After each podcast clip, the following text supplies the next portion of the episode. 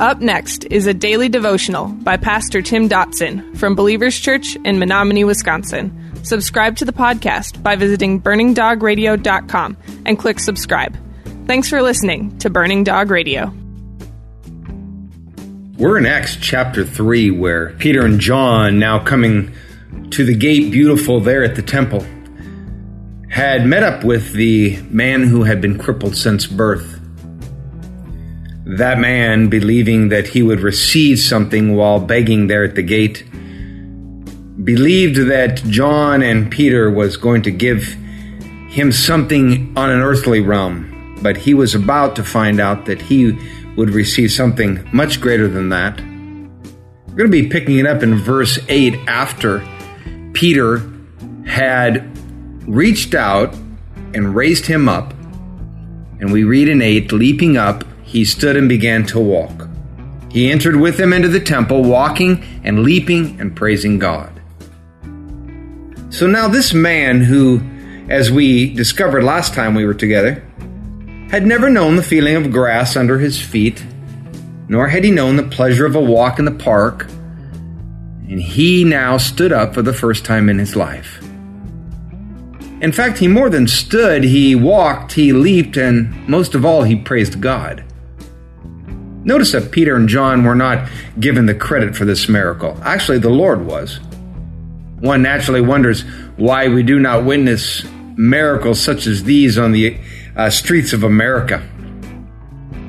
Such healing, after all, is nearly commonplace in other countries, but it seems in America, well, we wholly live up to 2 Timothy 3 5, where we read that the people have a, quote, form of godliness, but deny its power, end quote. I think we fancy ourselves here in America as very level headed and down to earth kind of people. I mean, we don't readily put our faith in things we cannot understand or things we cannot explain. So, as the Lord has told us, we often do not receive these things because we fail to ask, or we ask out of our wrong motives. Thus, the miraculous is rather rare here in the land of In God We Trust.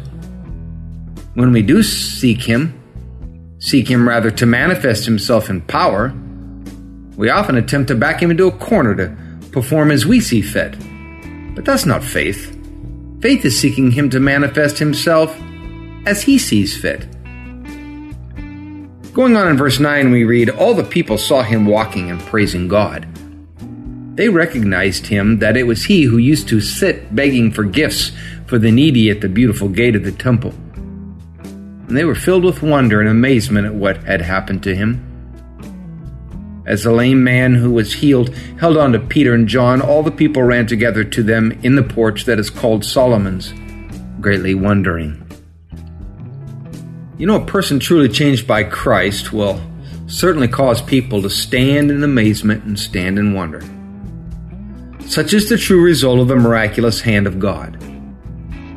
Truth is that thousands upon thousands of members of mankind are spiritually crippled today, and yet they fail to look up and they fail to acknowledge the reality of the only one who can heal them. It is a sad reality to view mankind in that light. But the only difference between that man and thousands of others is, well, he, no doubt, was fully aware of his situation. Clearly, no one can deny the miraculous had occurred in this man's life. But what did it mean? How did all this happen? Verse 12 says, When Peter saw it, he responded to the people, You men of Israel, why do you marvel at this man? Why do you fasten your eyes on us as though by our own power or godliness we have made him walk? The God of Abraham and Isaac and Jacob, the God of our fathers, has glorified his servant Jesus, whom you delivered up and denied in the presence of Pilate, when he had determined to release him. But you denied the holy and righteous one, verse 14, and asked for a murderer to be granted to you, and killed the Prince of Life, whom God raised from the dead, to which we are witnesses. So, as all the people stood in amazement, Peter now takes the opportunity to, well, explain. In essence, this is what any good pastor or teacher does. It's what I desire, certainly, every time I step up to the pulpit. To simply acknowledge and expound upon what it is that we read in the Word of God, to explain what it is that we see that's happening around us, the wonder of creation, the power of a life radically transformed, the healing of a soul. You know, it might be that our response to Peter's words would be an attitude of denial of any responsibility for such a travesty. Maybe we feel, hey, no culpability here. It's so easy to remove ourselves from any blame for what went on out there so very long ago, that day up on Golgotha. Maybe our attitude is, what did we have to do with crucifying Jesus?